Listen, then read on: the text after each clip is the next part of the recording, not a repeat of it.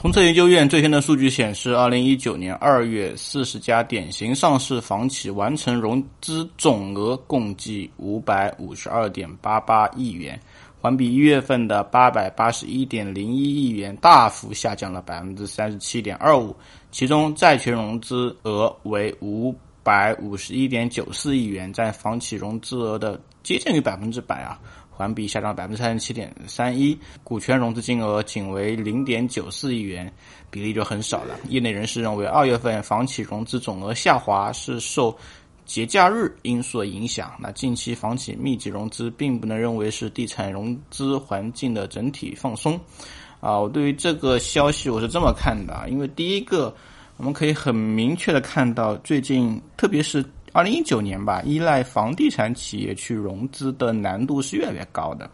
其实，大概在二零一七年开始，很多人已经发现，在国内融资已经很难了，所以在那个时候，很多房企选择出海，包括龙湖啊，包括碧桂园呐，很多房企选择出海去海外融资。所以在二零一七年，有很多海外资本进来。那后来，美元也越来越。难融了，然后大家开始用一些其他名义去融资，比如说用租赁的名义、用物业的名义去融资。所以在二零一九年，我们看到很多租赁贷、物业贷啊这样的模式。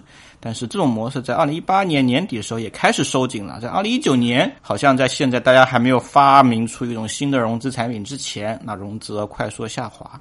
啊，这本质上预示什么样一个趋势啊？用房企。啊，地产的模式在当下的资本市场里面，其实是越来越不受认可的啊。这其实是一个蛮现实也蛮残忍的一个现象。这也是为什么很多开发商在二零一八年开始积极的改名，把自己的地产这两个字从自己的公司名字里面剔除啊。本质上，我认为也是出于资本市场的考虑，包括未来。万科尝试做的热带雨林计划，包括碧桂园要想要做农业，想要做机器人，恒大也要做保险、做足球等等等等啊，做的五花八门，做的纷繁复杂，背后归根到底都是希望有更多的牌可以在资本市场可以更好融资。那包括类似于像泰禾去收了一些保险的牌照，本质上也是资金的周转，辗转反侧。那如今我们可以看到谁的钱最多？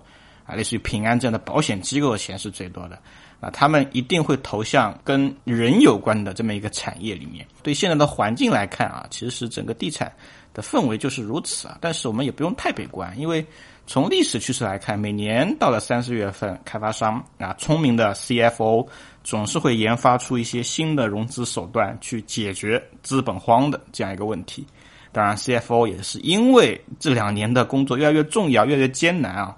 啊，工资越来越高，甚至有一些 像以前的前碧桂园的 CFO 也开始成为网红啊。正是因为这个逻辑，换句话来说，未来的地产，第一个靠产品，第二个就靠钱如何更好进来。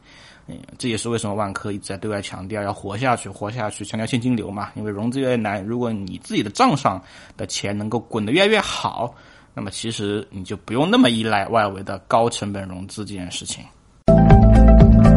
认认真真聊地产，实实在在谈买房。更多楼市资讯，微信搜索“真有好房”小程序，我在这里等你。